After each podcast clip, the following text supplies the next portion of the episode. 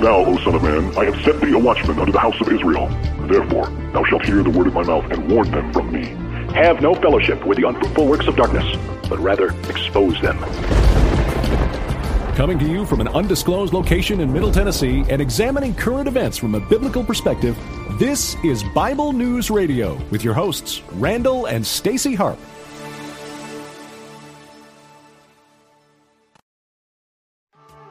All right, people. Yeah, we are.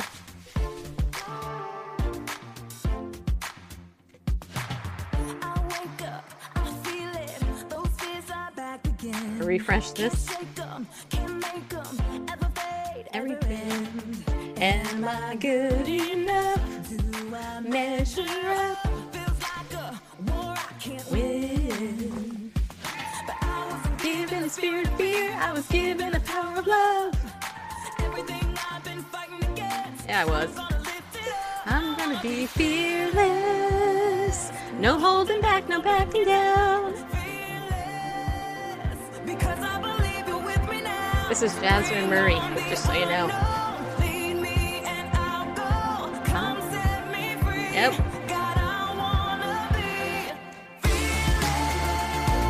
I, I want to be. Yeah, we do.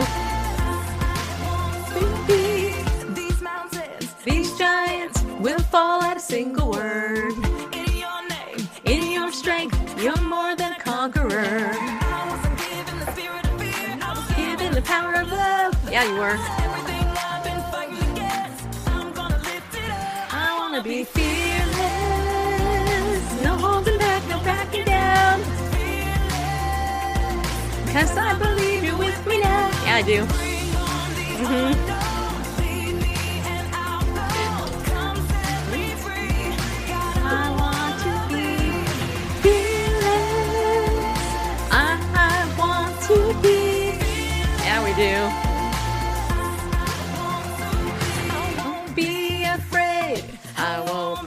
Be afraid.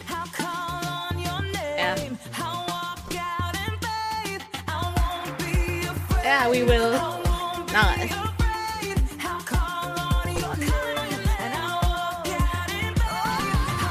Give me an F. Give me an E. Give me an A R L E S S. What does that spell? Fearless. Yeah, it does.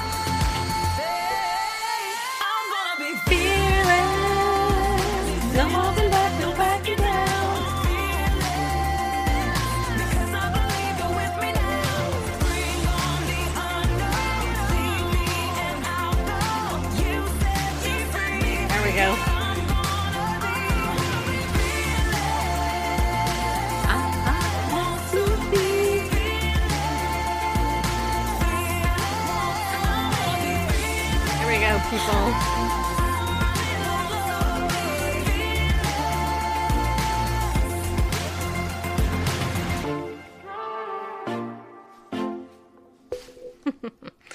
and there we are, people. Raw. Give me an F. Give me an E. Wait, give me an F. F. Give me an E. A. R. L. E. S. S. What does that spell? What does that spell? Yeah, it does. Fearless. Yeah, it does. All right, that's good. Uh, I don't know about you people, but oops. But you are having lots of fun. Yeah, you are. Yeah, I am. All right, so this is my purple pom pom. Um, is this a pom pom? I guess I would call it that. Really? Okay, so this is it. This I got. It's a little kind of a, a pom pom light, I guess, because it doesn't, uh, you know. Oh yeah. Not- Well, because it has the stick. Well, these Yeah. do, but you know, I think of like NFL cheerleaders. You know, they're like um, akin to an afro. You know, they're just huge. right? well, this is this is something I got at the Ladies of Justice event. I was one of the event holders. Well, I was the top event holder. Yeah, I was. I was honored, and they gave me one of these. Yeah, they did. they gave me some purple pearls and some earrings too to match. But I'm not wearing those, just so you know. Nope. But yes, Fearless. Actually, that was Jasmine Murray, and she was the. That was actually the song that they played when they called my name up. they called my name to go up and um, be honored for one of the people that was the top event holder for Ladies of Justice, and it was kind of rather awkward to be honest. Yeah, it was. Trace, Tracy, our uh, fellow associate who went to the event with me, she would tell you that. She'd say, you know, Stacy was kind of a scaredy cat. She she went up and greeted all of the committee. It was like high five, and I'm like, I don't know what to do. And so what I did was I ran I ran behind and I stood behind everybody. and then they called other people up, and I'm like, see, there's proof right there, people, that I am shy. I know you you probably don't think it because you know I come off pretty brave here behind the microphone, but in person, I I really don't like a lot of people uh, It's, at one it's time. kind of like people on social media, you know, they'll be right out there with their opinions, but right? True. if you saw them in person, they'd be a little more reserved. Just saying. Well, I'm reserved to a point. You know, if I have to get up and speak and, you know, aw, if I have to get up and speak and at an event, I can do that. I don't have a problem with that. In fact, I'm a actually a pretty good speaker, you know. I think I am. But I do not like to I really don't like to be the center of attention. I really don't. I don't. I I am more of a one-on-one person. That's why I was honored with with being a top event holder because they count a one-on-one as an event and so I submitted so many of those that I was one of the top people that did it which still cracks me up on how I got there I have no clue but but you know I did have 15 pop-ups in one month that's quite a bit Yeah, indeed. That's admirable, and as was recognized uh, in that breakout session and in other places. yeah But I'm with you. Uh, it's not about being the center of attention, but I'm perfectly comfortable uh, speaking to a room full of hundreds, especially if they're strangers. right And it's not about being the center of attention. It's just it just feels more invisible. right If if there's a dozen people in the room, yeah I'm very self conscious. Yeah. Um, because then I don't know, it just seems more personal. If it's a large group, then it's a little more impersonal for me, and so it's more comfortable. But Well, one of the committee members told me because we were talking afterwards. She came up to me. She's like, "You are kind of shy, aren't you?" And I said, "See, yeah." I said, "You know," I said, "See, okay, see now you get it." And and they're like, "Yeah," and I'm like, "See," I said, "I really am right on the line, like fifty percent extrovert, fifty percent introvert." And like I said, I get I get my energy from people, but then I need to be away from people to get my energy back. you know, and I don't know how many of you are like that, but but and and this format uh, is like that because I here you are relatively alone. I mean, I'm Right. sitting across the table, but you can't even see my face in person. no, but I can touch your feet. Yeah, okay, we can play footsies under the table. but um, but I know that you know that's kind of being introverted, and that you're not with crowds. But I know when there's no one watching, you don't know if there's no if there aren't any comments, something like that. You don't feel the energy. So it's so it's simultaneously being energized by people and also having your personal space. So it's kind of the best of Both worlds. yeah, Yeah, it is. your E and your I right here, and And video broadcasting. So I will say hi, hi to Barb over on YouTube because she's there. Hi, Barb. And there's a couple of people over on Periscope. I don't know how many because I can't really see any of our normal people in there because I don't know what's going on with Periscope. I guess Mia's in there, but I don't see because she just shared it out.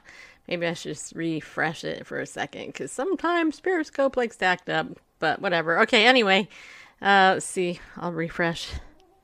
There we go. Oh, now I see Sean and Mia. Okay, good. All right. Well, anyway, if you're there, thank you for watching. If you're not, then I'm talking to nobody.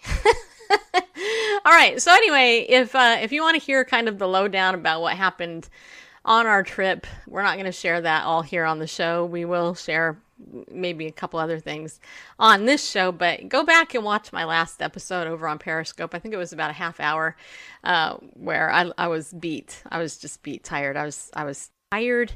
Uh, I am still a little bit tired. Um, it was a long week, not because it was just a long week, but because I got food poisoning and stomach flu. Our our flight was delayed. We had a sick dog that we had to get back to. Uh, we came back. Randall got sick. He got the stomach flu. I had my birthday. Our dog had emergency eye surgery, which was twenty three hundred bucks. Uh, on top of a about almost a nine hundred dollar vet bill when we got back, so it's like thirty what 30 30 3400 bucks almost. yeah. Amortized over the rest of his natural life. it's insane. Uh, Ah. it can Hey, always Jeff is there too. be for yeah. Right. But I do have a praise report. I have a couple of praise reports. Okay, first of all, I believe in giving God praise and glory, and this is part That's part cool. of how I'm going to share the show with today. So last night, um, well, I'm trying to debate. I'm trying to figure out where I want to go with because we are going to get to this story. And just so you know, if you're watching the replay, it'll probably be in a half hour. Okay, just so you know. So if you don't want to hear any of this stuff, just scroll up for like a half half hour because that's probably when it's probably when we'll get to the lead story. Um, but we're going to talk about the Word of God just for a second. But I okay, so you know how when you go through, you know, um, you walk your Christian life, right, and you're you're living your life for the Lord the best that you can, right? Okay, and a lot of things happen, and you know the Bible talks about how you know, we can't serve two masters. We really can't. You know, and what are those two masters that he he compares? It happens to be him and money, right? So God knew that we were going to have a, a battle with money. He just knew we were. I mean, duh, hello, right? So and and and that's kind of how it is, right? In life, we all struggle with money. Money is a big, huge issue. Money divides people. Money, money is is it's used for power and greed and to bless and to abuse. You know, I mean, money is, you know, money in itself is not evil, but the love of money, the Bible says, is the root of all sorts of evil. And so, you know, I believe God wants to bless his people financially. I do believe that. But I also believe that that he doesn't desire well, I can't say that. I can't speak for God, but but I I I believe that not everybody gets blessed that way, but they are still blessed by God. Let me put it that way. So, um so last night I went to this networking event and uh and I was talking to a friend of mine who's a realtor and she's a very devout believer and we got on this topic of of uh, uh, of a Halloween party because one of my friends invited me and Randall to a costume party, and she was there. And anyway, she was telling me about how um, how one day um, she was talking to somebody who was a Wiccan, and I guess she had broken her foot or something. My friend, and the Wiccans, the the witch, the Wiccan witch, said you know what, hey, don't worry, I'm going to do a chant for you later um, to help get your foot better. to which my friend basically said, eh, no, that's okay. You don't have to do that. I'm good. You know, you don't have to, you don't have to do that. Well, it was a short time later, she was sharing with me that, um, that all of a sudden she was enveloped in this darkness. And she said she couldn't even look at her wall and explain the darkness because it was not comprehensible. And she felt this pressure come against her. And she said all of a sudden she forgot every scripture she ever knew and she couldn't think of anything but she was scared. And finally through through through a little time she was able to cry cry out on the name of Jesus Christ. And when she did it broke. The oppressed darkness the thing broke and it fled. Now she's telling me this barely knowing me. And i'm sitting there and i'm like i believe this because i know that the bible talks about we wrestle not against flesh and blood, but against unseen powers, you know, of wickedness in dark places. And this is why in Ephesians chapter 6 it tells us to put on the full armor of God, you know, so that we might be able to withstand the wiles of the devil, right? We do live in a very dark age. And if you don't believe it, all you gotta do is turn on the liberal media or any type of media that's not Christian media, and even even so-called Christian media isn't necessarily Holy Spirit sanctified media, right? So this came up as a result of the discussion about the Halloween party, and which I'm not going to go to. I, I don't like Halloween. It's never been a I've never been a costume person. It's just not who I am as a person. I just don't celebrate that way. Um, but my friend made a very astute point, and, and her point was that that the enemy of our soul, the minions, the demons out there that that are real, they know who God's holy anointed children are. Right? They know who we are. They they know that you know God's call on our life and they know that we are here waging war against their unfruitful deeds of darkness. We are we are here to expose the unfruitful deeds of darkness, which, you know, they're unfruitful for God's kingdom. What?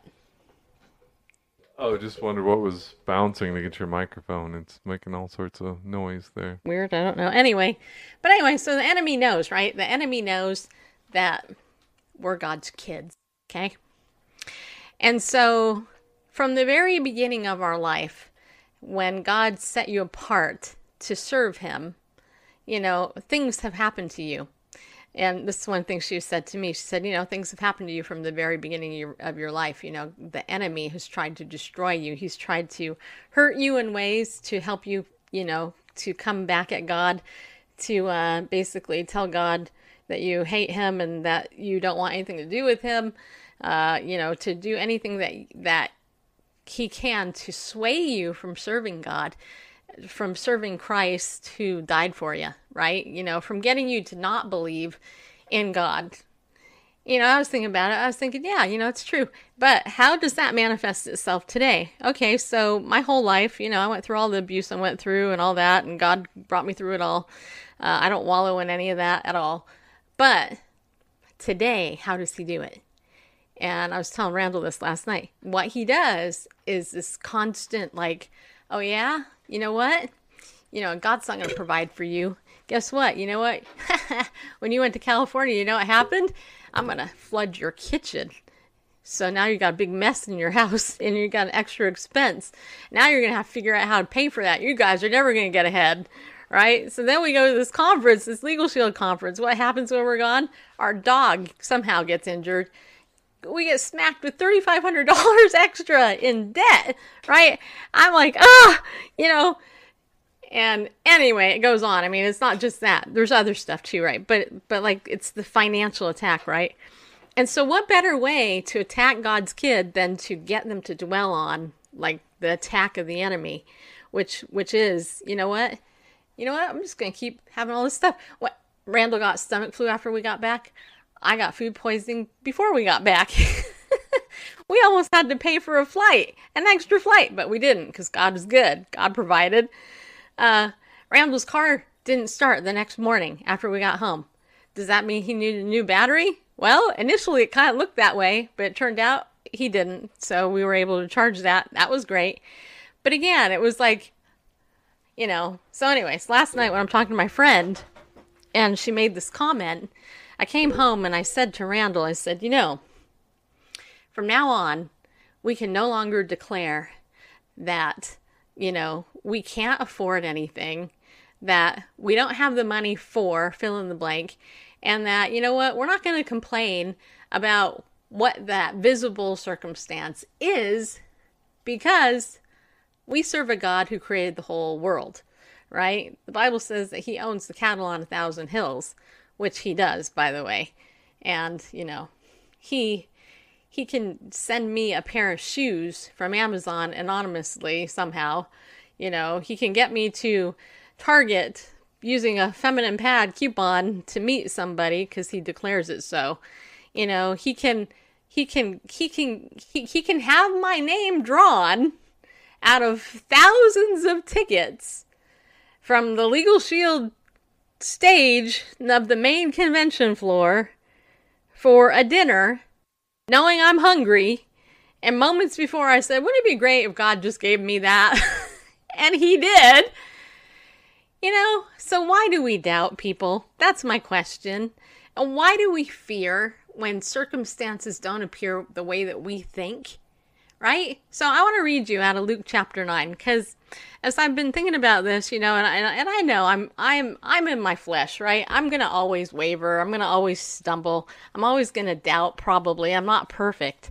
But so I was reading here in Luke chapter 9, beginning of verse 12, it says this. it says, Now the day was ending, and the twelve came and said to him, said to him, referring to Christ, Send the crowd away that they may go into the surrounding villages and countryside and find lodging and get something to eat. For here we are in a desolate place. Now, first thing I noticed here was that the 12 were with him, right? The 12 disciples were, were with the Lord.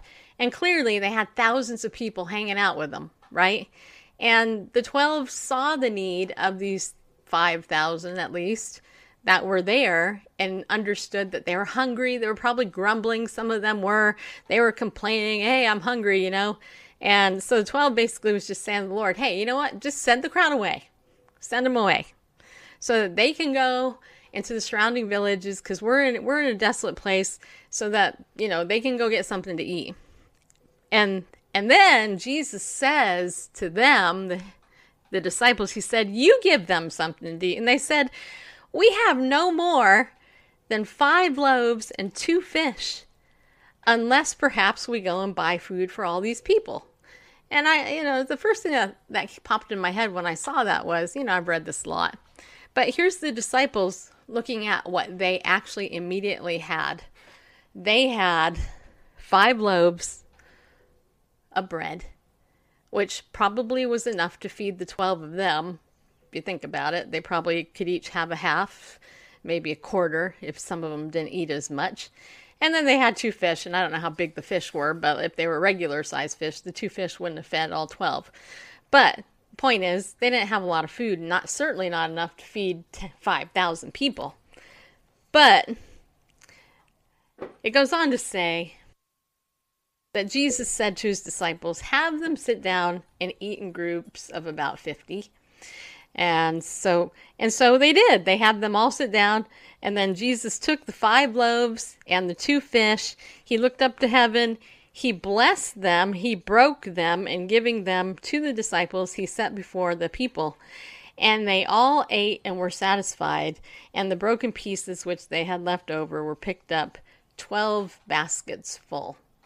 Now, I've heard a lot of people teach on this passage, so I'm not going to do an in depth teaching on here, but what I will say that really stood out to me, and it stood out to me before, is that, you know, at least we don't see here in this particular text the reaction to the crowd, you know, but obviously we do know from other texts, parallel passages, that that everybody ate until they were satisfied, which means some of them probably had seconds, thirds.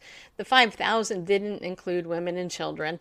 And what I can say is that at the very end, they had 12 baskets left, which to me I find very significant because there were 12 disciples there. And so it was like to me, God going, okay, look, little disciple guys, just so you know, we started out with five, five and two, but now we got we got one for each of you. But don't miss what comes next, and this is this is really important. Okay, so don't listen up. So, so then it goes goes on to say in verse eighteen. And it happened that while he was praying alone, the disciples were with him, and he questioned them, saying, Who do people say that I am? And they answered, said, John the Baptist, and others say Elijah, but others that one of the prophets of old has risen again. And he said, he said to them, But who do you say that I am? And Peter answered and said, The Christ of God. But he warned them and instructed them not to tell this to anyone, saying, The Son of Man must suffer many things and be rejected by the elders and the chief priests and the scribes, and be killed and be raised up on the third day. And he was saying to them all, If anyone wishes to come after me, he must deny himself and take up his cross daily and follow me. For whoever wishes to save his life will lose it, but whoever loses his life for my sake, he is the one who will save it. For what is for what is a man profited if he gains the whole world and loses or forfeits himself or forfeits his soul, some versions say. For whoever is ashamed of me and my words, the Son of Man will be ashamed of him when he comes in his glory and the glory of the Father and of the holy angels. But I say to you truthfully, there are some of those standing here who will not taste death until they see the kingdom of God. So what happens after this miraculous event where where the Lord feeds all these people and the disciples barely had anything to give? What happens is they get a lesson and they get asked by the Lord, Who do people say that I am? And they get the standard answers, right? Makes sense. But then, who do you say that I am? And Peter declares who he is. He's the Messiah that they had been waiting for. And of course, only the Messiah would be the one to do the miracles that he actually did. To my knowledge, there's probably no other recorded um, miracle that ever took place the way that we just read about, right? And so the Lord, in both instances, when when you when you really read what you're you're you're reading here, in both instances, what the Lord does with his disciples is he actually turns the focus back to who he is which goes contrary to our culture today in the church. Because even the opening song I, I sang, you know, Jasmine Murray's song Fearless, that whole song is about you, not not really the Lord, right? And I think that's why sometimes we have a hard time walking in faith because our faith that we're walking in is usually about us and what we see, what we believe, what we think in our little finite little minds, you know, will happen. And yet God is trying to get us outside that that box that we think in. He's trying to get us to look outwardly and upwardly to who he is. Like, okay, he can feed anybody. He fed the, the Israelites in the desert, manna from heaven. He just dropped it down. How'd these guys survive all that time? Well, God fed them. You know, he told them specifically how much to eat and what not to do as well. And did the people do it? Yes and no. you know, what happened when they disobeyed? Well, it went bad. Just saying and they didn't have refrigeration like you know we do today um, and so let that be um, you know let that be an encouragement to you because you know because i think that we are living in days especially in the church where there's so much deception in the church where you know it's really easy to go oh well you know we can't believe in that god. We can't believe in Jesus and who he is or who he said he was. Because after all look at blah blah blah blah blah blah on who they are. They say they follow that jesus person but look at their life. They're corrupt. They're immoral. They're sinners. They're liar. They're greedy. They're this. They're that. Blah blah blah blah blah and again the enemy is so clever he gets us to look over here instead of look over at who christ is you know um something bugging you still yeah, I, it's just a lot of like the microphone arm, the microphone boom is being hit a lot. Gotcha. Anyway, so sorry. So the the point is that I want to encourage you in your faith as I encourage me in my faith right? Because, you know, I'm not going to lie and go, oh, I'm so super happy that we just got smacked with 3700 more dollars in debt, plus almost 8000 in taxes we got to figure out how to pay. okay, all right, whatever. You know, I'm looking at it going, okay, yeah, to me, like the whole outside world, it looks completely impossible to pay all that off, right? But what I know is if God can feed 5,000 people with a few pieces of bread and fish, then he can certainly meet your need and he can certainly meet my need. He can. And I do believe that. I do believe it. I believe it. Right? As little as it is. And here's the thing, you know, and this is the thing I want to encourage you with. I really want to encourage you to step out in actual faith. You know, I'm not talking word of faith. I'm not talking declare it and blah blah and all that crap, which is which is a load of crap. Okay, I'm not talking about any of that stuff. I'm talking about believing God and taking Him at His word and actually believing that He will do what He has sent His word to do and accomplish. Because His word says that His word does not return void and it will accomplish that which He has sent it out to do. Right? And if you're His daughter or His son, then you don't have to worry about anything because he has you in the palm of his hand. He's going to take care of you, he's going to protect you, and he will provide for you, right? That's what his word says.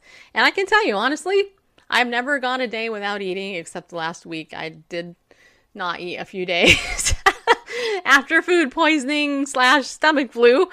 Uh, but I've never, I have never been without food or shelter, even when I lived in a homeless shelter. And God has always provided what I need. Not always what I want, but what I need. He always has. You know, and so last night I put out a uh, a request. Uh, you know, I asked in faith if people want to donate to us to help help with our bill with our dog. I'm putting that out not because I'm begging and I'm like, "Oh, please give me money" and all that other stuff. But you know what? One thing I've learned and it's it's been a humbling experience for me is that you know what? You don't get unless you ask. Right? You know, people don't know your need unless you share what it is. Um, this is a legit need. Some people hate animals. They might not want to give to it. I get it.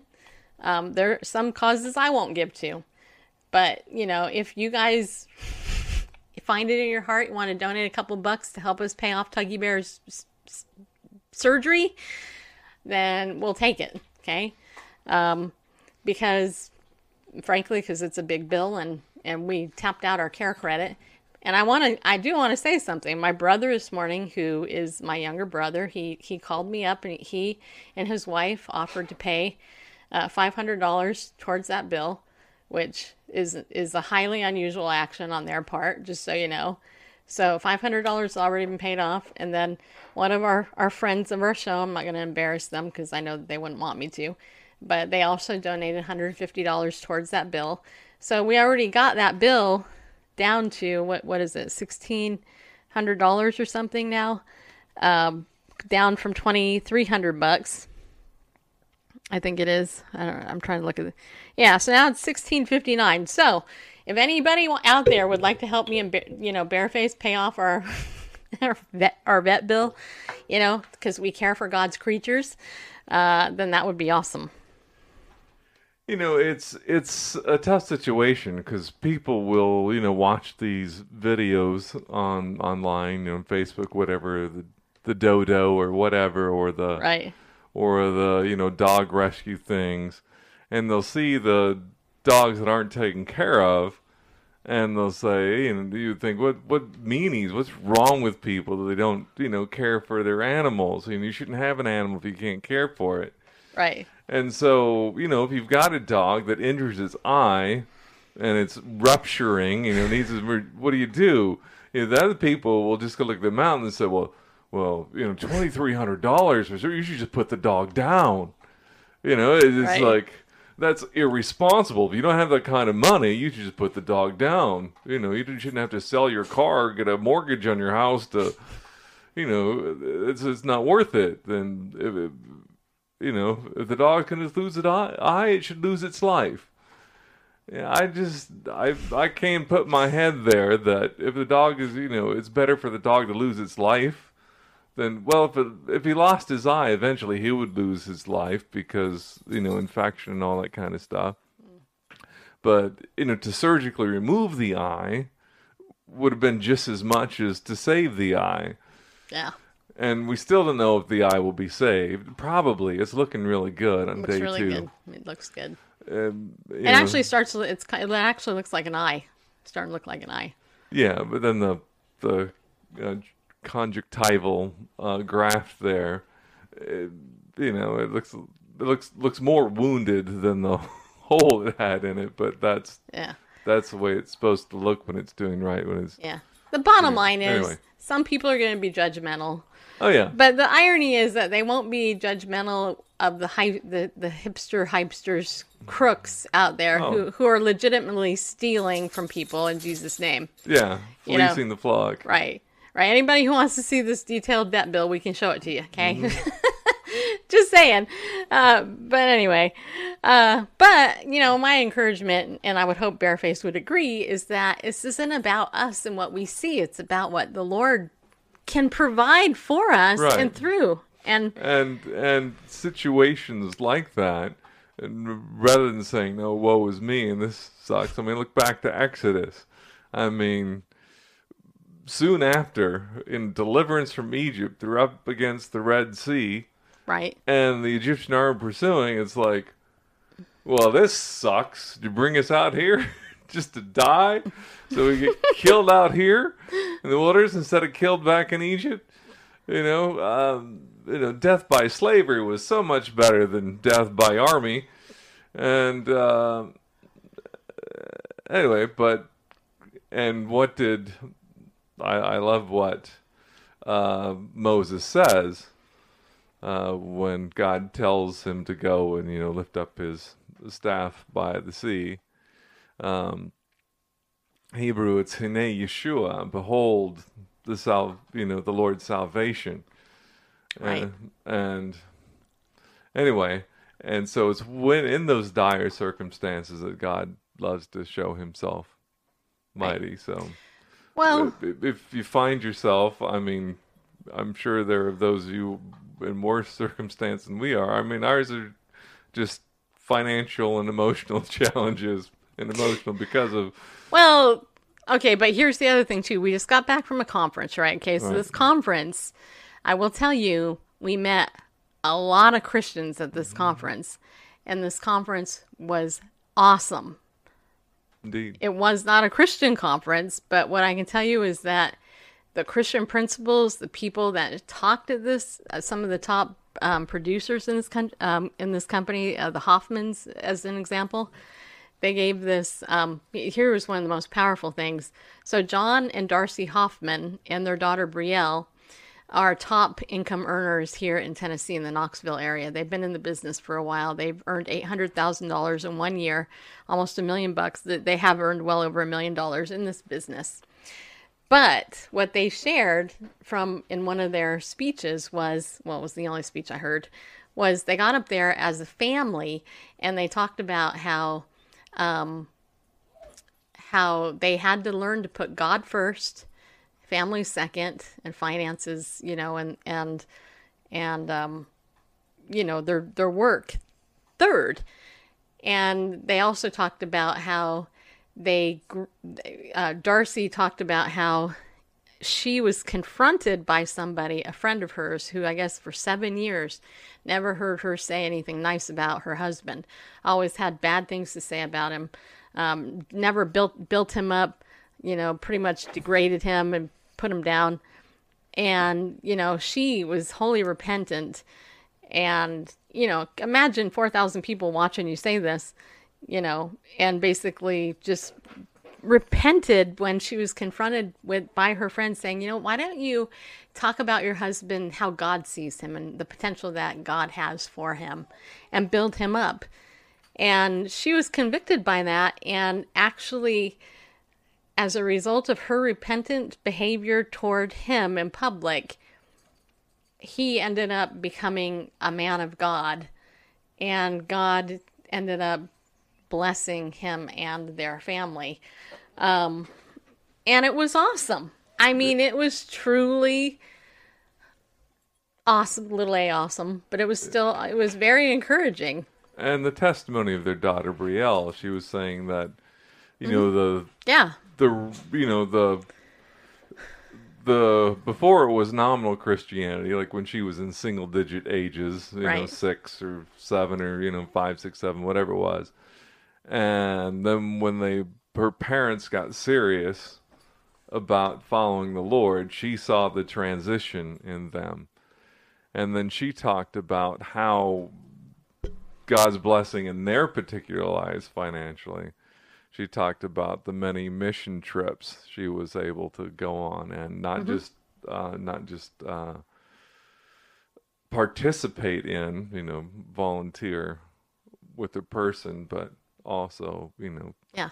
uh, contribute in many ways to And that's the- that's how it is with some of the other top income earners in this company is that they're people of faith and what they've done is they've sold a membership, whether it's identity theft protection or the legal shield plan, to help people. Because this is a company that's all about helping people. And look, let's let's admit it. There are companies out there that don't give a crap about people. All they want is their money, okay? Like alcohol companies. you know, beer distillation, you know, cereal companies, they don't really cr- give a crap about helping people. But with our service, power's in the palm of your hand, and also pom pom if you're a lady of justice. But anyway, you know, the product that we have is a genuine, honest, great product that, you know, we sell it, make money, build a team, make money. Uh, not a lot of money in the beginning. It's not going to happen. But that's how these people have become, you know, uh, financially well off. And it's taken them decades to do it. These people didn't get rich overnight, they didn't build their quote empire overnight. But they learned to serve the Lord and to serve other people which which is basically the encouragement of the conference that we came we just came back from and you know and like i was telling somebody one of the the lady of justice ladies um who i think is liberal actually but i said to her i said you know i spent probably the equivalent of four to five months of what i earn in ladies of justice every month to come to this conference. You know, I mean, it was a couple thousand dollars for us to get there. It's all paid off because I put aside the money.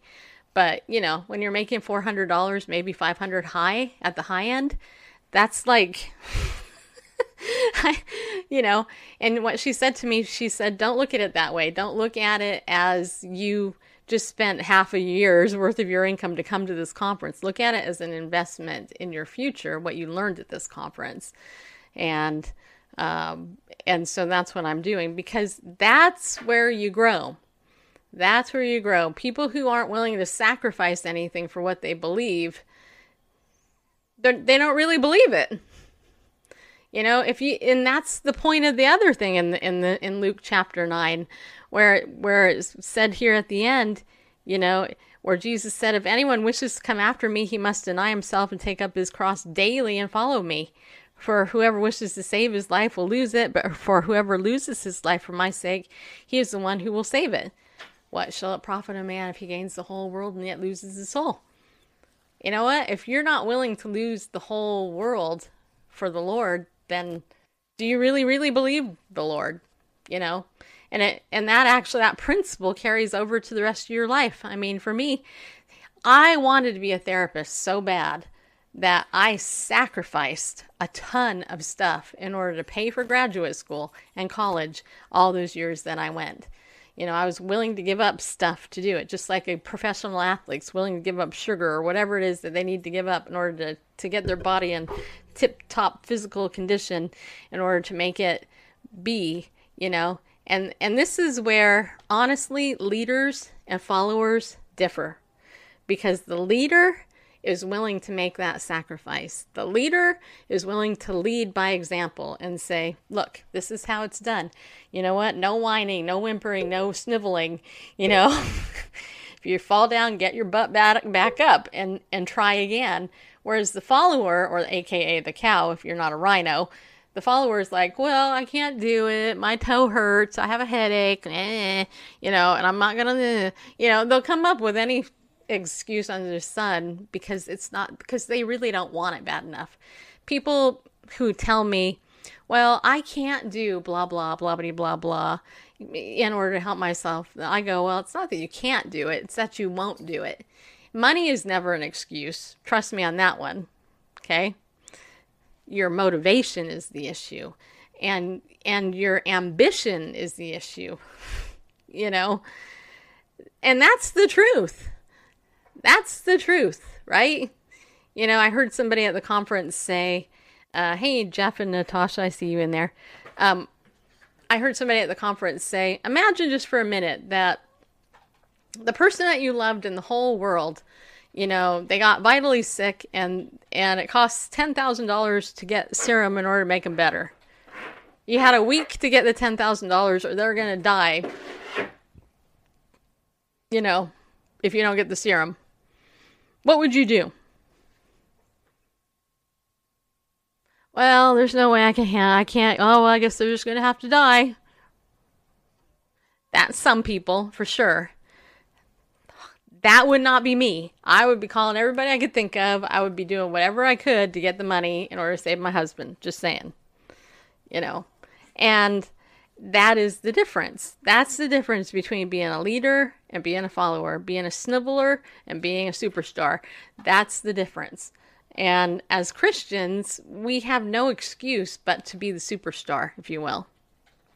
Just saying that, just, you know, superstar, sniveler, you know, just kind of have the S theme going on. Not that you, you know, I would walk around calling you a superstar, but I think you understand my point, right? Okay, just saying, you know.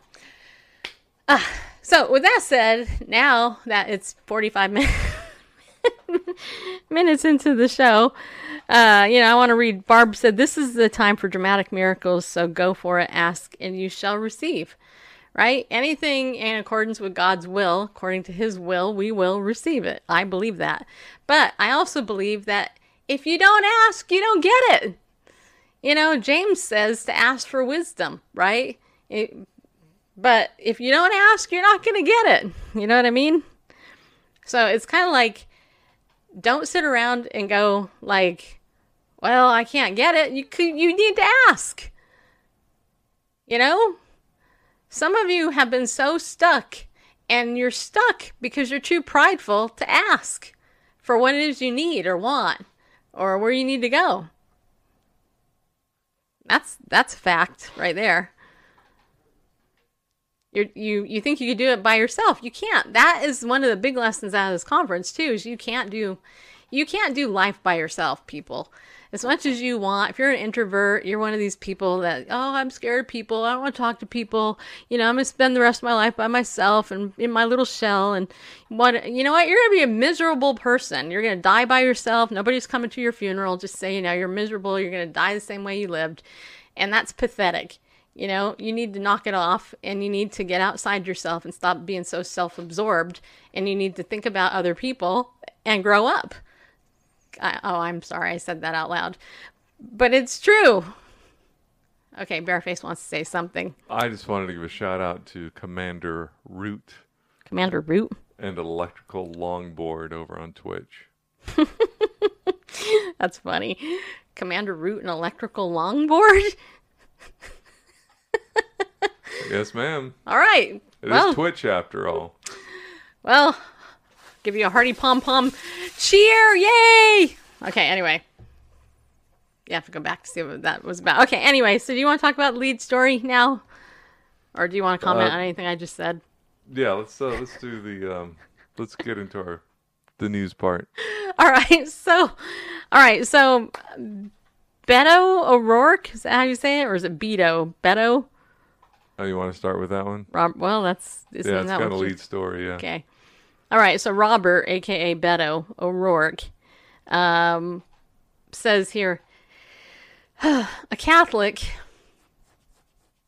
and a presidential candidate for the Democratic Party called for churches and religious institutions to lose their tax exempt status if they oppose same sex marriage. Joining other Democratic candidates in defending their respective LGBTQ platform stances on Thursday evening during a CNN televised town hall, O'Rourke said, There can be no reward, no benefit, no tax break for anyone that denies the full human rights and the full civil rights of every single one of us. As the audience cheered, O'Rourke continued saying, and so, as president, we are going to make that a priority and we are going to stop those who are infringing upon the human rights of our fellow Americans. At the CNN LGBTQ equality town hall co sponsored by the pro LGBTQ human rights campaign. O'Rourke also said that efforts to help people overcome unwanted same sex attractions, dubbed as conversion therapy by critics, should be illegal because it is tantamount to torture of children. Probably didn't say murder or suicide. We will ensure that there are penalties stiff enough, enforcement vigorous enough to make sure it does not continue, he added. O'Rourke took a step further in the direction of stripping churches and charities of uh, if they oppose same-sex marriage. Then Senator Cory Booker, Democrat, New Jersey, when asked what he would do as president, Booker said there would be quote consequences unquote for churches and religious institutions institutions stopping short of ending tax exemptions. He did not say outright whether they would lose their exemption status. When asked whether religious education institutions should lose their tax exempt status if they opposed LGBTQ rights. The senator replied, "We must stand up as a nation to say to stay that religion cannot be an excuse to deny people health insurance, education, or more." Apparently broadening the issue to include private employers. You cannot discriminate, he said. I'm going to make sure that I hold them accountable. Conservative Republican and former business executive Herman Cain tweeted on Friday Does your church pre- preach the gospel? Then Beto, or Beto, whatever, O'Rourke wants to take away its taxed tax exemption. So, anyway, I'm not going to say anymore because it's kind of long and I'm not going to read all that. But I think the point is, is that these people are severely blinded by Satan and they're misguided for sure um, and and they don't love God at all. They hate God, in fact, and they hate God's ways, and uh, they don't know the Lord at all. Uh, so this is what somebody in darkness looks like. Just saying. Yeah, and it's until recently, anyway. The Catholic Church has been a staunch supporter of natural slash traditional slash biblical marriage, and uh, you know, so for him to be a Catholic and say he's gonna, you know, wants to penalize every church that doesn't that champions traditional slash natural slash church. Um, yeah. Okay. Denise said it is Beto. Beto. Okay, Beto O'Rourke. Beto, huh? All right. Yeah. But, okay. Thank you, Denise. And it is but, not a civil right to sin. Well, no. I mean, Yeah, well, yeah, Right. well, he talks about human rights. He didn't say, well, there was mention of civil rights. A legal right is not necessarily a human right. There and there are things that are legal in this country and in others that are rights because they're granted by the law, but they aren't a human right. Um, so to conflate legal rights with human rights is in error, I believe. But I'm going to take a different um, sort of view on this and take a step back. And what, what, what are we talking? We're talking about taxes exemption, exempt from what taxes? Basically, we're talking about income taxes primarily.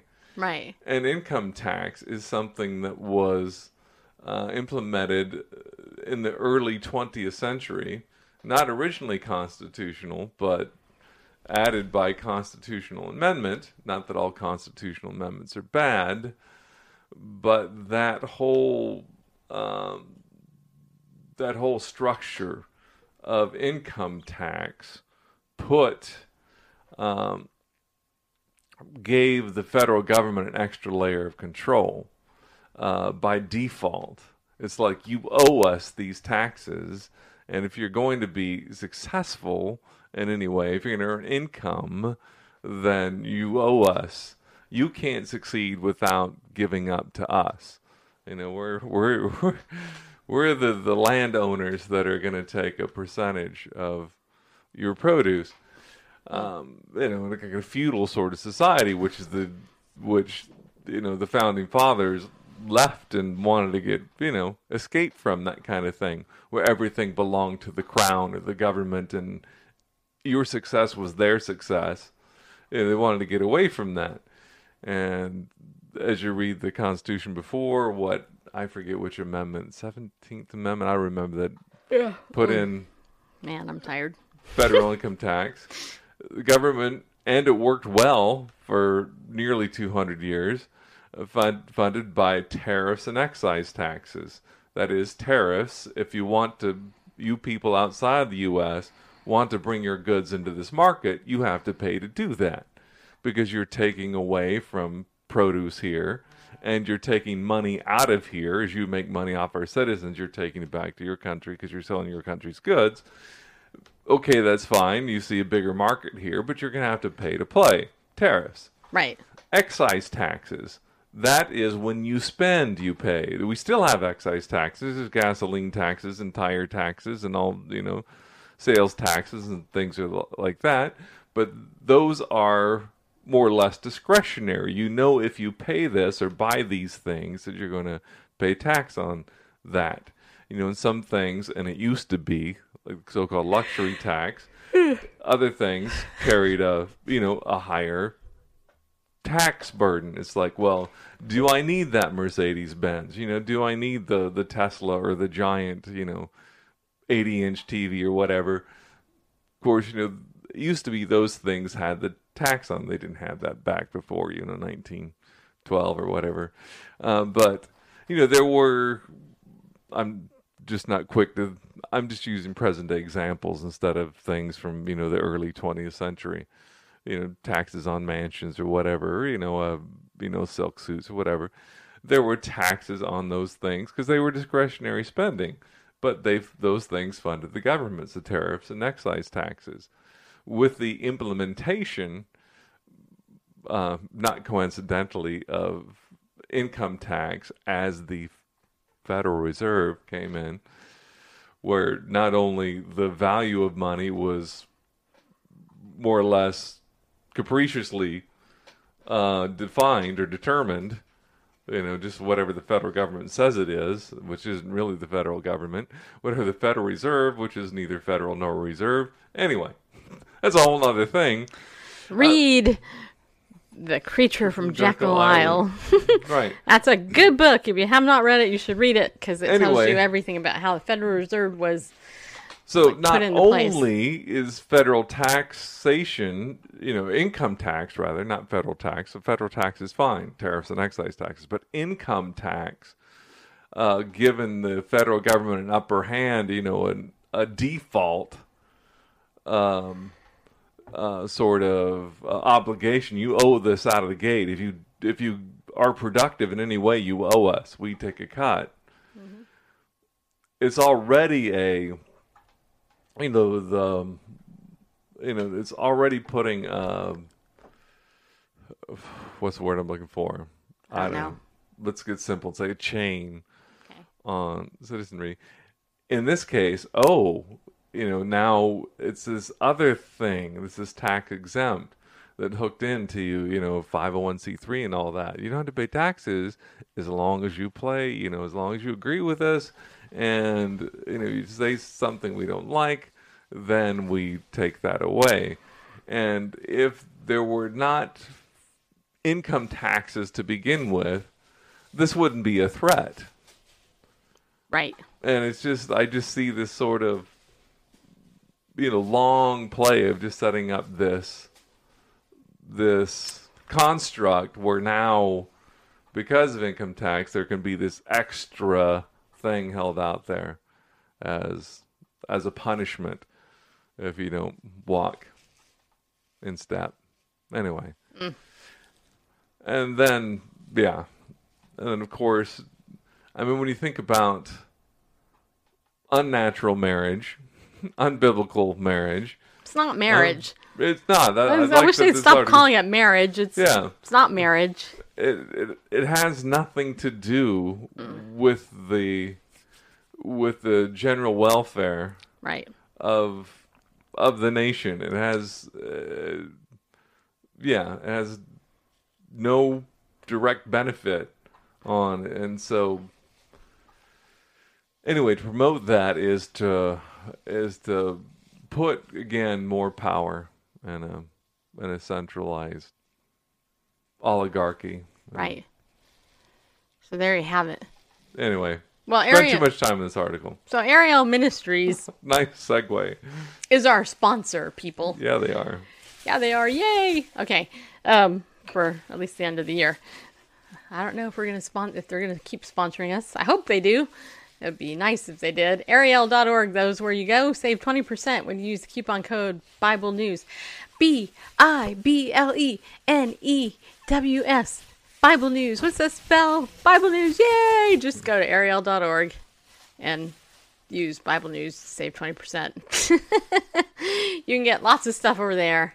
If you guys need recommendations, just hit us up. We can tell you good stuff to get. All right? All right. And also, if you want to be pillars of our community, and I and I have to say thank you to those of you who are. You know what? Every month we get donations from some of you who are our pillars, you know, of our community. You guys, we love you. You know that because you know you you really have no idea how much what you give us, even if it's you feel like it's not a ton or whatever. Hey, five bucks, ten bucks, twenty-five bucks, hundred bucks, two hundred bucks, whatever it is you want to give it helps us in more ways than you know. True story. So if you want to be one of those people, just donate over at our website, BibleNewsRadio.com. Help us to keep doing what we do uh, for the Lord, because really this is a heart. I mean, this really is, you know, God's called us to this. Uh, and, you know, the enemy will do what he can to try to undermine it and to, you know, to take it away, to stop the voice of reason you know, the biblical voice uh, out there. Uh, but anyways, thank you guys for your support, and um, and of course, Legal Shield. I want to share with you um, that if you happen to be one of our Canadian viewers, now Canada is opened all up. Every single province in Canada, Legal Shield, you can now get uh, Legal Shield in every area of Canada. So if you're one of our Canadian buds, and you have wanted to sign up for Legal Shield and get our services, get in touch with me because I can sign you up. Because uh, Canada is now open everywhere in Canada. And you know what? They are going to, it's finally a free day in Canada where you guys can get legal help that is going to help you in the socialist country that you live in. Okay? And, and I don't mean that in a mean way, but Canada's medical care is definitely socialism.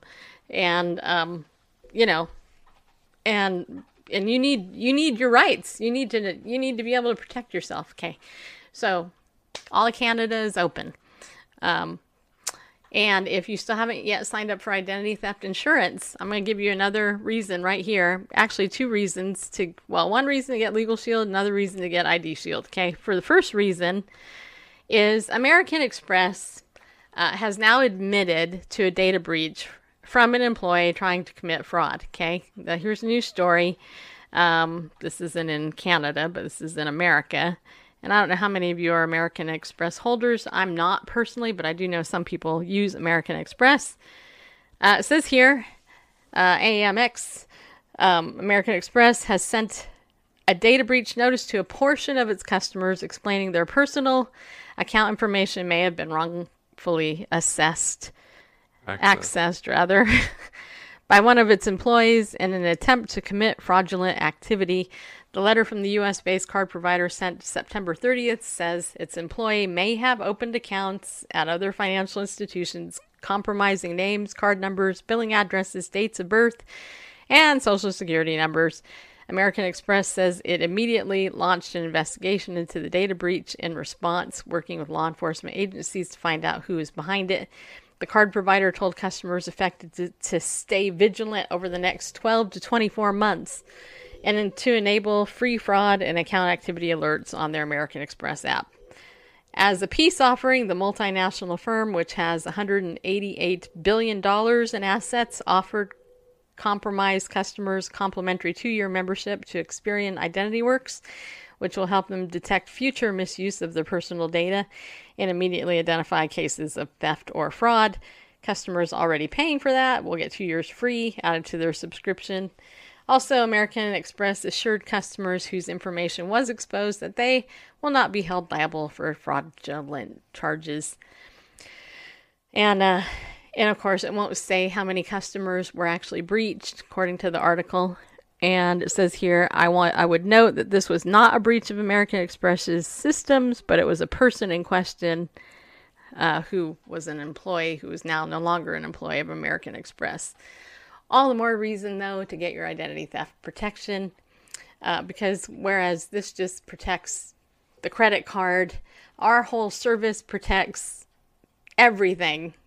And, and I literally mean that. It protects everything. It protects your social, your passport, your credit cards, your phone numbers, your mom's maiden name, all your bank accounts, uh, your social media, um, and there's a whole bunch of other stuff I can't list. But Yeah, and here they say, "Oh, you won't be lodged, you won't be liable for fraudulent charges." Well, that's the case with any, Any credit, credit card, card, right. But okay, so there are fraudulent charges. Oh, you know, you won't be liable for those. But what about the effort it takes to to clear all that up and to chase all that down and say that wasn't mine and blah blah blah and that's I I doubt they're going to reimburse you for that. Any any time off of work, you know, phone calls, etc. Mm-hmm. Anything you have to, you know, any copies of stuff you have to get, etc. You know what? I just signed up a customer here in Tennessee for ID Shield 3, which we monitor all three bureaus with ID Shield 3. And she's an older lady, um, not that much older than me, but let's say 10 years older than me. Um, but but not real tech savvy. And when I got her the app, she put it on her phone, and she saw how many of her emails had already been breached. She was shocked. And I actually told her before she even signed up, I said, You're going to find that all your emails need to be changed. I guarantee you. I promise you. Because with me, it was 15. 15 different things. But anyway, um, my point is, is, is that here's somebody who wasn't tech savvy, who I was trying to help understand the power of the technology. You know, if you have a smartphone, you know, this app goes on your phone and you get those alerts on your phone. I got an alert today on mine for ID Shield. Um, and it just gives you that knowledge that you normally wouldn't have. Yeah, you can get your your uh what do you call it? Your your your credit report. Well, let's just be honest. How many like people put that on your your calendar? Oh, today's April 15th. I will go ahead and check my credit report. You know, I mean, people don't do that. You just Get your free annual Yeah. credit report. Your once a year, you get it free. You see how things have Why- in the past year. right. Well, why get it when you can have it monitored and you can get you can look at it anytime you want on your phone? Okay? I mean, that's crazy. Anyway, so if you want to do that, just sign up with me, get in touch with me and I will get I will get you signed up. um go ahead. I just want to add one more thing. A lot of these things I see, and I get these alerts about uh, these um, email and or password um, dark web alerts. Yeah. Uh, what ID Shield alerts you to is that you know we're not talking about you know financial institutions and American Express or whatever inside. You know, a lot of times when you buy pot holders from mom and pops, you know, Yeah. you know, country store. What? Oh, create an account. You know, and you put in your email and you create a password and you create an account there. These things are hacked All often. the time. And yeah, all the time. And they're not reported. They don't get reported in the news, you know, mom and pop's country store. And but then people say, "Oh, they've got a name and they've got a password they've hacked." And they sell it out there in the dark web. And that's one reason people do not use the same password for everything because they'll, you know, they'll Right. get it from mom and pop's, you know, oven mitt store, and then and that'll be up for sale. Somebody will buy it and they'll try it in different places, and heck, it could be your bank with the same password, whatever, and then. Yeah, but so when What do you want? Hmm? when your email or email and password stolen from these various places show up on the dark web for sale, then you get these alerts, and then it's okay. You know, so even your own email or whatever, and it'll often sometimes it'll tell you the site that where they got it, and so that tells you go in and change your password for that, and otherwise you would never know because those places don't tell you that. Nope. Anyway, back to you. Back to me. Well, anyway, so it says here that, um, uh, well, anyway, So that's one thing. All right. So now let me look at this article. Has your newborn's identity already been stolen? This is a new article over on abcnews.com. And it says here um, Imagine discovering that your newborn's brand new social security number has already been used to construct what Eva Velasquez, president and CEO of the Identity Theft Resource Center, calls a Frankenstein monster of identity. Parents may discover their newborn's tarnished social security number when they try to use it to file taxes, apply for government benefits, or attempt to freeze the baby's credit. Suddenly, an application or tax form is kicked back, and the parents go, What are you talking about? They don't even know what this means, says Velasquez, whose nonprofit helps victims of identity theft, and through no fault of their own, they're left holding the bag, and they are the ones that are now responsible for cleaning up the mess. An identity theft victim at birth, the rise in sy- synthetic identity theft, where criminals piece together a fake consumer, is an unintended consequence of Social Security number randomiz- randomization There you go. Which was initiated in 2011 to expand the pool of available numbers. Old Social Security numbers had clues to geography and birth dates to, in the digits. Randomizing the numbers made it harder for scammers to guess them, but also made it harder for creditors to spot the bogus use of a Social Security number on an application. Before random random random randomization, people. Uh, criminals typically purchase minors' social security numbers on the black market or track down the numbers of dead children. But now, sometimes the number is just completely made up. Fraud detection measures used previously have become ineffective because it's no longer possible to pair a social security number with a location or approximate age. Criminals often start with a not yet not yet you not yet issued social security number to create a fake identity. If it works, the number becomes attached to a credit file for a consumer who doesn't exist. Anyway, it goes on, talks more about that. I'm not going to read the whole thing. But what I will say is that in 2017, these identity theft services that track this stuff said that over 1 million children had their identities stolen in 2017 alone.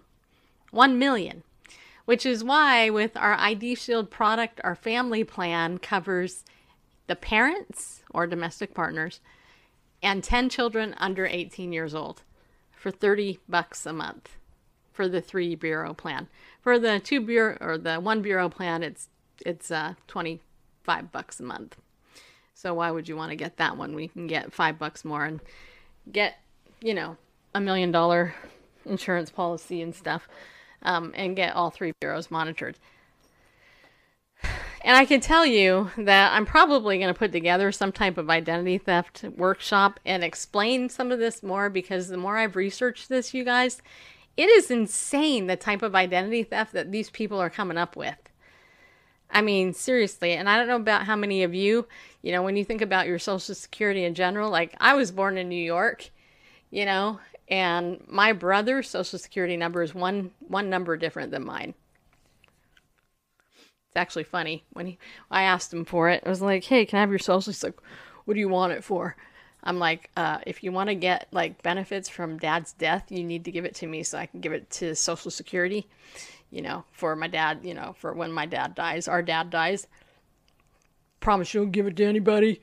I'm like, "Why would I? What What am I gonna do with your Social Security number, you butthead?" I mean that that's just like. You know, but my point in saying in saying that is that you know, going back to the olden days, you know, uh, my social and my brother's social, we're 18 months apart. Our numbers are one number apart because we were born in the same place, you know, and not too far apart. But anyway, um, but now they do randomize it. Yeah, they do. Nailed it, people. Yeah, I did. Okay. All right. One other thing. Yesterday, the govern- governor of Tennessee actually declared a day of prayer and fasting here in Tennessee, one of the most holy states in the land. Yeah, we are. We're the volunteer state. Yes, where you can come and get your heart blessed here in Middle Tennessee. Um, anyway, um, so there's an article that was supposed to be funny, okay? Just laugh. You know, don't be like a stick in the mud, okay? All right. Anyway, it says here news news flash. Fox News Flash top headlines for October 10th are here. Check out what's clicking on foxnews.com. That's funny that it said that. Anyway, the governor of Tennessee declared Thursday as a day of prayer, humility, and fasting for the volunteer state, but an atheist group is claiming the initiative is a disservice to the Constitution. Yeah, it is. Uh, Republican Governor Bill Lee, along with his wife Maria Lee, invited all Tennesseans who wish to participate to join us in a day of prayer for this remarkable state we're, we are blessed to call home earlier this month for the day set aside on October 10th. I wanted to share with you something I've had on my heart these nine these nine months since I've become governor. Lee said in a video posted on Twitter. Everywhere that Maria and I travel to across this great state, we're met with countless numbers of people that come up to me and say, Governor, we're praying for you and for Maria and for your family. I want you to know that we deeply appreciate those prayers because we know that God hears them. He added, We know that prayer accomplishes much. Prayer strengthens our families and it strengthens our communities. It strengthens our relationship with our neighbors. It strengthens our relationship with God Himself. But not everyone, not everyone is a fan of the proposal, people.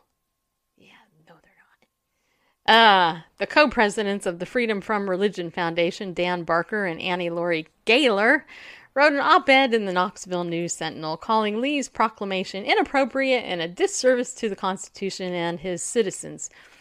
The, establish- the Establishment Clause of the First Amendment to the U.S. Constitution prohibits government sponsorship of religious messages, as the governor must know. No, it doesn't. The leaders of the Wisconsin based atheist group wrote encouraging the governor to issue a proclamation celebrating the freedom of conscience afforded by the constitutional separation between religion and government. David Plazi, Plazas, Plazas, whatever, the director of opinion and engagement for the USA Today network, wrote a similar op ed in the Nashville Tennessean titled Governor Bill Lee's call to pray does not violate the law, but it creates a slippery slope. Plazas wrote, There are some problematic passages in Lee's proclamation for a day of prayer on Thursday that challenge the spirit of the Constitution's Religious Freedom Clause because his words create the impression that the governor is speaking for all Tennesseans when it comes to their faith or lack of religious affirmation. However, Jeremy Dys, First Liberty Institute Special Counsel for Litigation and Communications, told Fox News' Lee Lee's proclamation is consistent with some of the most cherished and long-standing traditions in our country. Traditions the Supreme Court recently explained bear a presumption of constitutionality.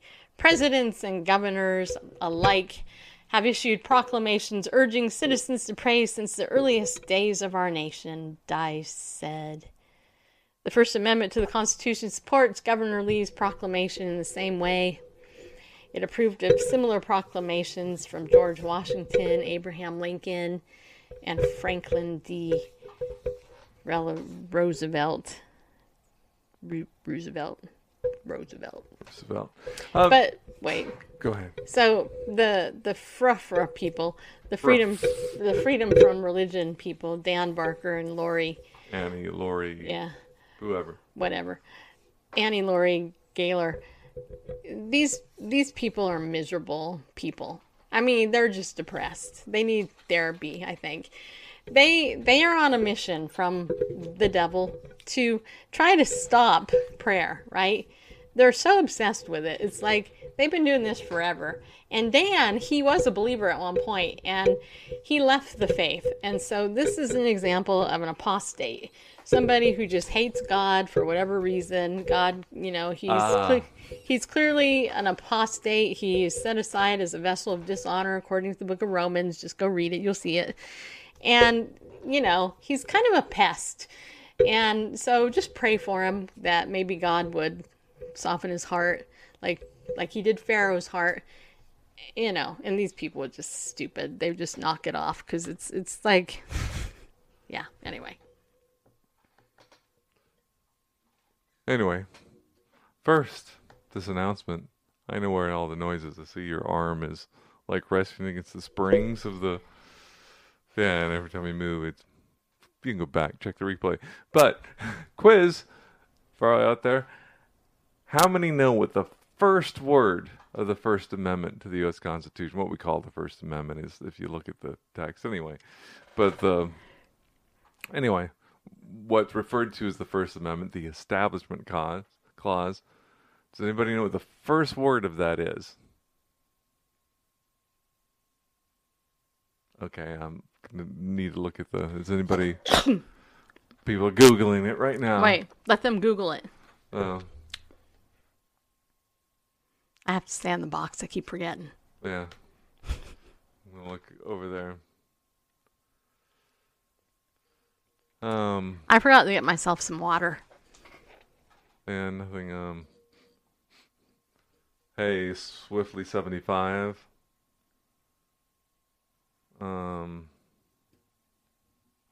So Rhett quickly wrote over on YouTube this funny comment. He wrote, "Trace the history of the of all the self-professed Christian churches. Only the Catholic Church goes back to Jesus Christ in 33 A.D. Every other church was created by men much later. It's a fact of history.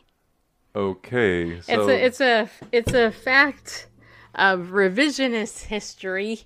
Do you watch the revisionist history channel by any chance? Because you know that's probably where you learn that. Well, if you mean the Catholic Church, Catholic, uh, I mean universal Hmm. Well, church, yes, the U- universal church. I don't think that's what. but if you mean the Roman Catholic Church, as what- where the Pope is is the supreme ruler, the, The Holy Pope- See, and all that, Our current pope has got some emotional the- problems. the the the Yeah, he the, the. Roman Catholic Church is an outcome of the Holy Roman Empire, going back to Constantine, and uh, yeah. It's a fact of history. Check it out in early church writings.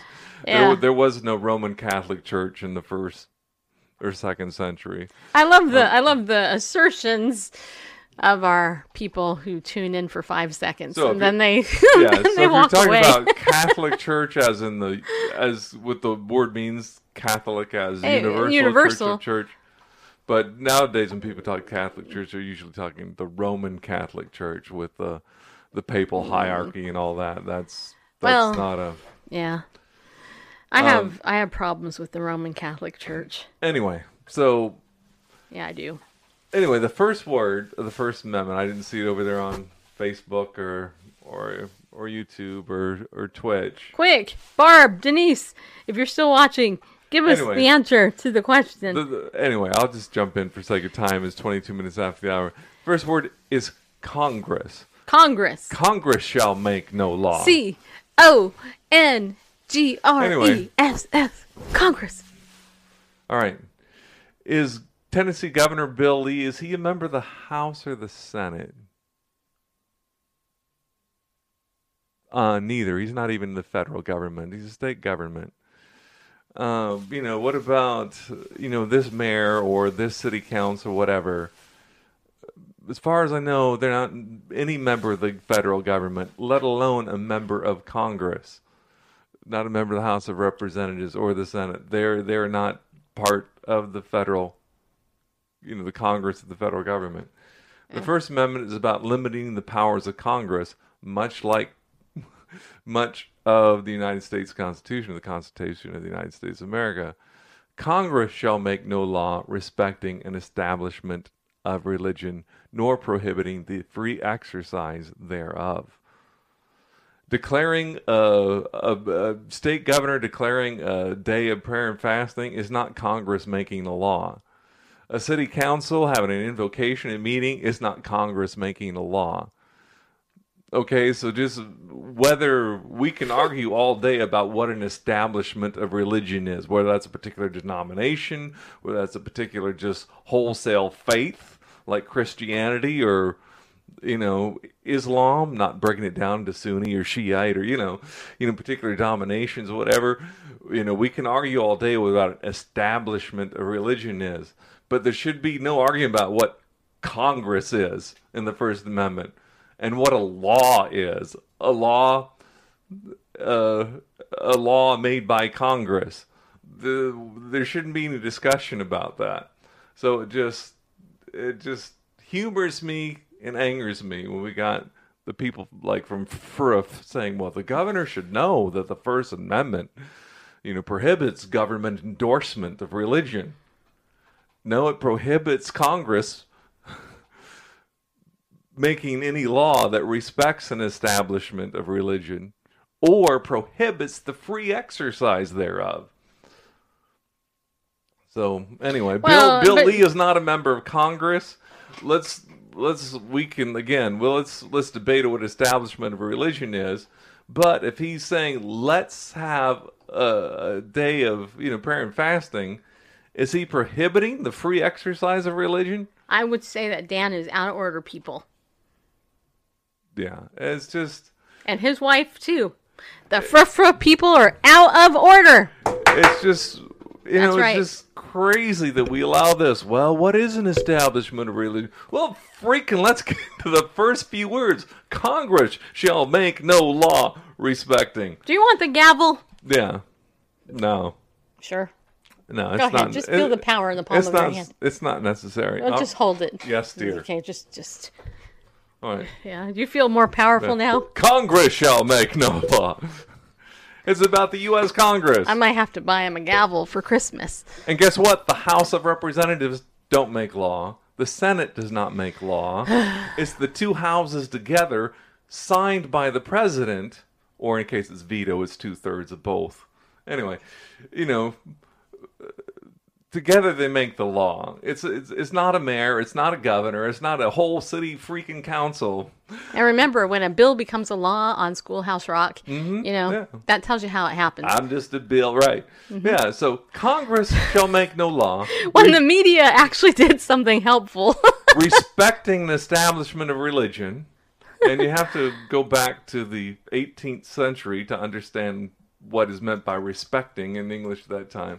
Anyway, make no law respecting establishment religion, nor prohibiting the free exercise thereof. So if you say you can't do that, you can't put the Ten Commandments there, you can't do that, you can't do that would be prohibiting the free exercise of religion. So the Bill- anti-establishment clause is, is not it's it's saying federal government those who make laws congress keep your stinking hands off religion don't don't regulate it in any way don't say you have to do this you have to do this or you can't do this you can't do that anyway Denise said the Constitution is like the Bible. We pick and choose how it reads. Yeah. Exactly. It's you know, and that's the irony of it all, right, Denise? I I you know, I've said this for years that the Bible is one of the only documents or books in the world that people can take pick and choose pieces of it and make it say whatever the heck they want. And they do the same thing with the Constitution, as Janet Parshall taught me years ago. i you can know, do all things through a verse taken out of context Right, but you know, listen to Janet Parshall on her show a long time ago, Janet Parshall's America. One of the very first things I learned from Janet was that, you know, there's two worldviews when it comes to the Constitution. There are the strict constructionists that believe that, you know, hey, it says what it means and it means what it says Exactly. What it says is what it's you take it literally. But then there's the other part, read liberals and Marxist, communist, socialists, Marxist wackos, who actually believe that the Constitution is this breathable and flexible document that you can make say whatever the hell you want. the, the times dictate what right. it And means and and that somehow it's, it, it's devoid of meaning in and of Right. itself so it's the like culture superimposes meaning on it. It was meant to be meaningless by itself. We have to impose a meaning of good night. Right. Well, so the point is, is that with the Bible, the Constitution, it's either breathable, it flows with the times, or it actually literally means what it says, which, you know, we wouldn't do it with the Orange County Register, the Dallas Times, whatever. We we wouldn't do that. We wouldn't dare. But, you know, anyway, okay, so there's a question from Jessica, may I ask a question? What do you think about what that Israel versus U.S. war that is happening right now? So Israel, Israel versus U.S. versus U.S. on war. So there's an Israel versus U.S. war happening right now. Hmm. Well, I don't know about the war that you're talking about, but what I will say is that America is standing by Israel, as far as I know, because President Trump actually supports Israel, unlike the previous illegal occupant of the White House.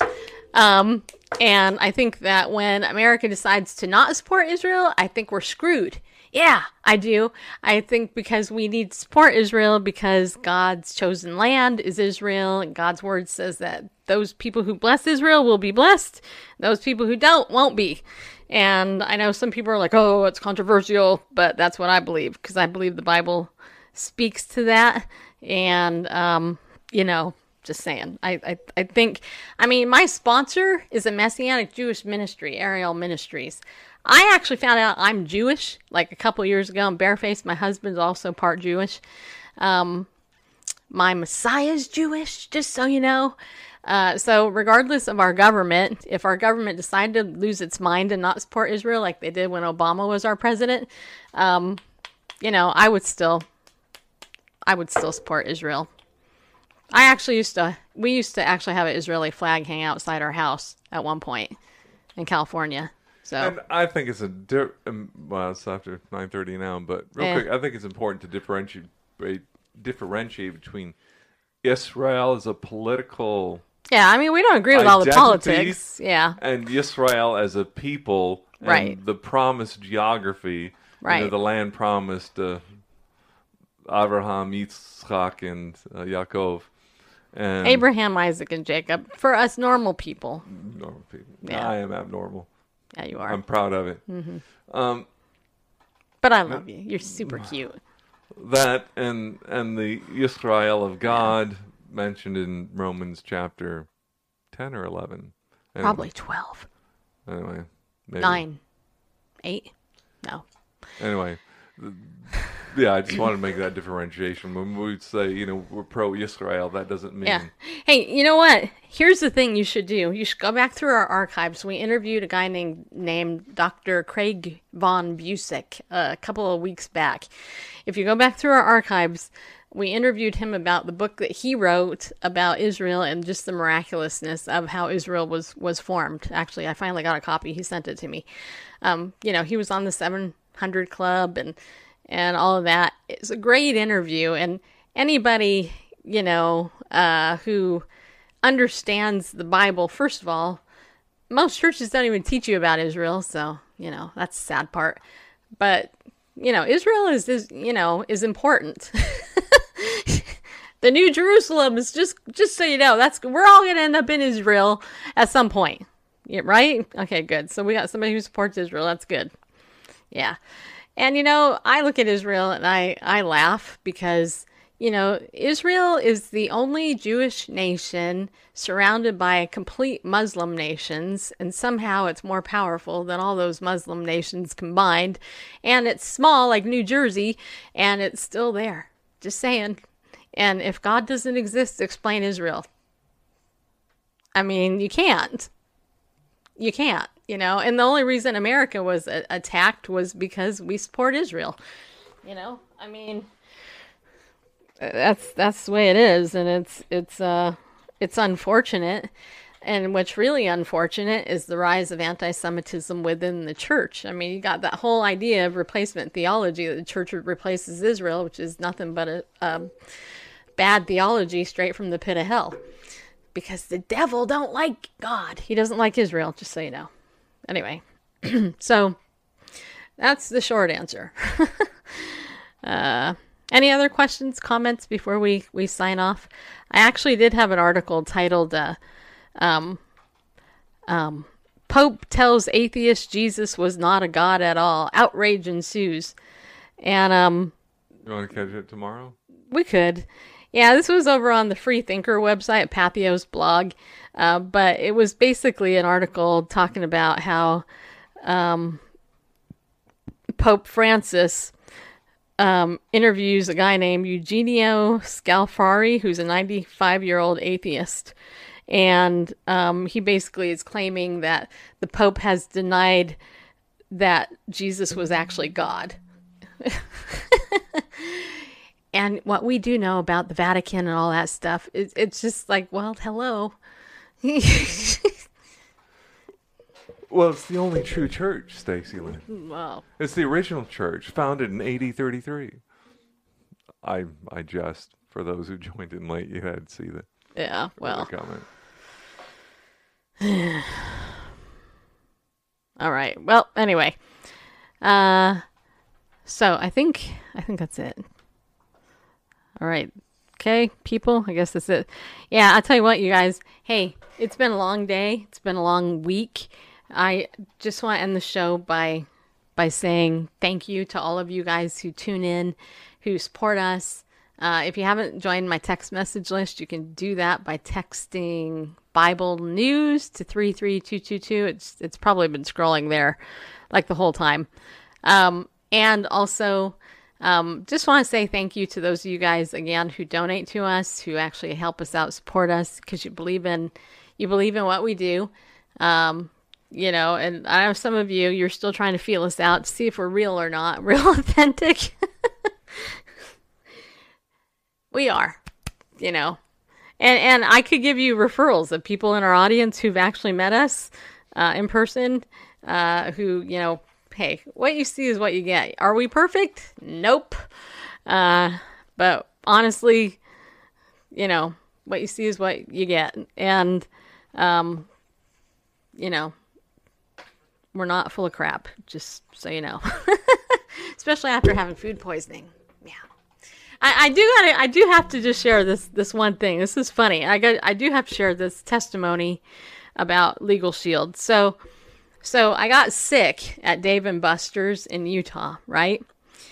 And me and my friend Tracy had the same food. We ate at the same time, had the same meal, and um, she came back to our Airbnb with us to to spend the night up until early morning because she had a, a very early flight and her roommate had left the hotel. So they decided just to, you know, we, we said, hey, there's room at our Airbnb. Come and stay with us. By the way, if you guys have never stayed at Airbnbs, you really need to just nix all hotels from now on.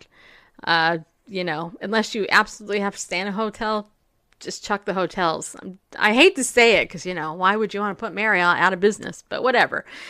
Anyway, the um, Airbnbs are awesome. So, so we both got sick and so I called Dave and Buster's up, and of course they're like, "Well, we haven't had any other complaints, and you're it." And and essentially, you're full of crap that you know you got sick on our food was essentially what their their attitude was. So I picked up my phone and I called the emergency number for Legal Shield um, because I was like, hey, I have to cancel my flight because there's no way I'm going to get on a flight and I'm going to be barfing and having diarrhea the whole trip. That's not going to happen. Turned out God was good. Our flight ended up getting canceled. I still find that a miracle because what's the likelihood?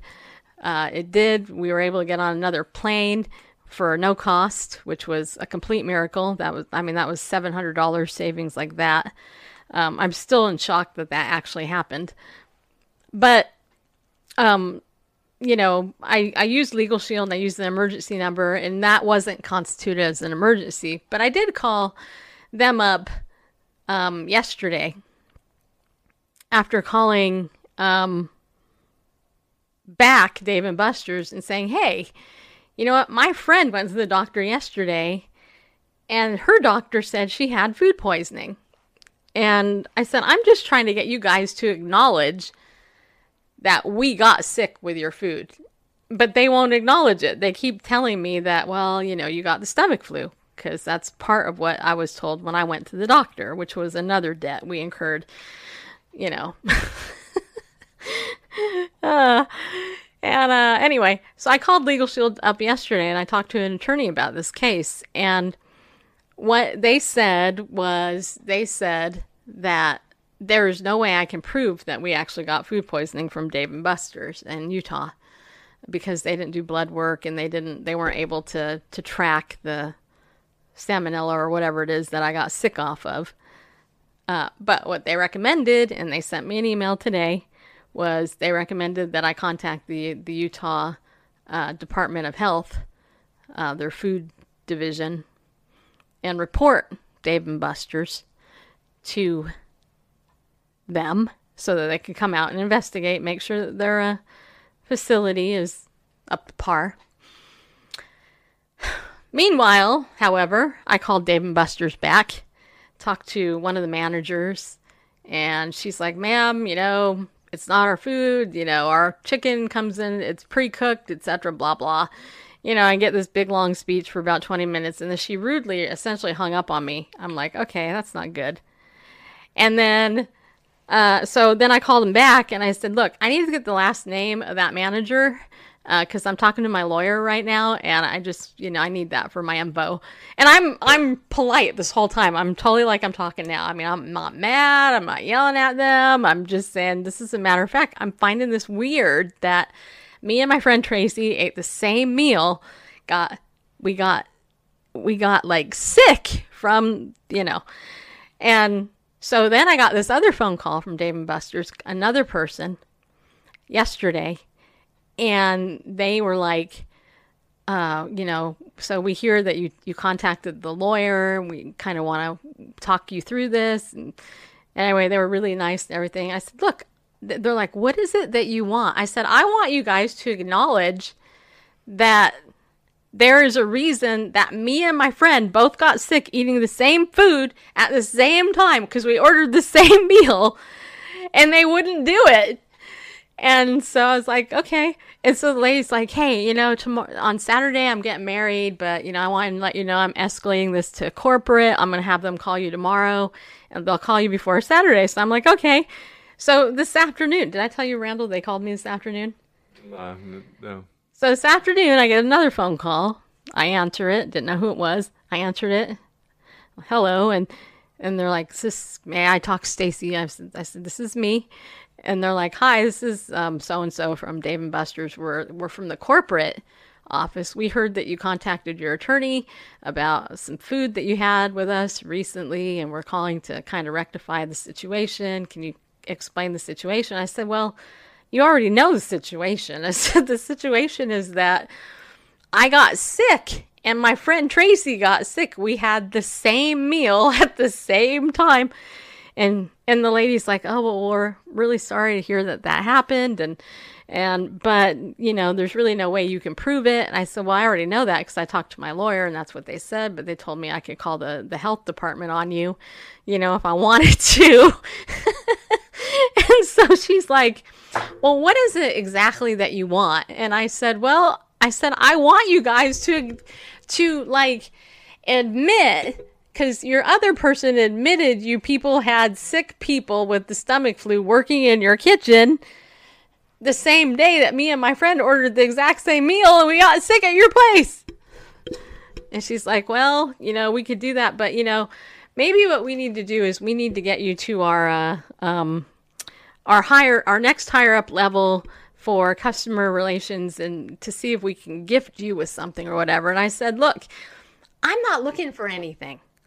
I'm not looking for a hundred dollar gift certificate. I'm not looking for a t-shirt. I'm not looking for anything. I mean, if you'd like to give me that, that would be awesome. But I said, that's not what I'm looking for. She goes, well, do you want to talk to the person? And I said, I don't know. What do you think? She goes, I think it would be in your best interest to talk to him. I said, okay. And meanwhile, though, the other person that I talked to said, Stacy, I just have to tell you, you're one of the nicest people that we've talked to who's ever gotten sick at our restaurant. And I said, I am? And they said, Yeah, believe me, we got some pissed off people that we've talked to before. and I said, Well, look, I said, I. I said, I'm just having a problem with the fact that me and my friend both ordered the chicken tacos and we both ate them at the same time. And then a couple hours later, we came back to our apartment at Airbnb and we both got sick. And I lost almost eight pounds in less than a day because I vomited seven big times. And you know what else came out of me? Just the other side. Just saying. And you know, it was funny because they're like, "Yeah, we've been sick before. I get it. You know, we're so, you know, that was such an unfortunate experience, but we're not sure what you want from us." I said, "I want you guys to acknowledge that somehow me and my friend who went to the doctor and the doctor said she had food poisoning and I went to the doctor and they told me that it was a, probably a combo of food poisoning and the stomach flu. Well, we can't really do that, but maybe we can escalate this to a higher level. I said, okay. Said, but we're really concerned that you contacted your lawyer. I said, well, you know, just saying. I said I was in town at a Legal Shield convention. where other people got anyway i'm just sharing the i'm sharing that because if you don't think saying you called a lawyer has any power it does. Just saying. I'll let you know how it goes.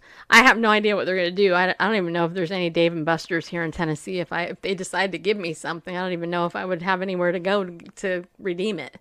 And the one lady's like the last lady she's like well, you know, normally we would go ahead and comp a meal or something, but you know, usually if somebody gets super sick at our restaurant, they don't want to come back here and eat. And I'm thinking, but you know, you guys have a ton of video games. I could go and play, you know, the video game. And it was funny because um, one of the um, committee members, she was like, "Hey, let's go play this game." And so me and Randall, with her daughter, we went and we played this game where you smashed the the I don't even know what it was, but but it was fun. Not that you needed to know that part, but anyway. So there you are, people. Say goodnight, Stacy Lynn. Good night, Stacy Lynn. All right, be bold, people. Stand up, go with God, get legal shield and identity theft protection. Cause he loves you. Yeah, he does.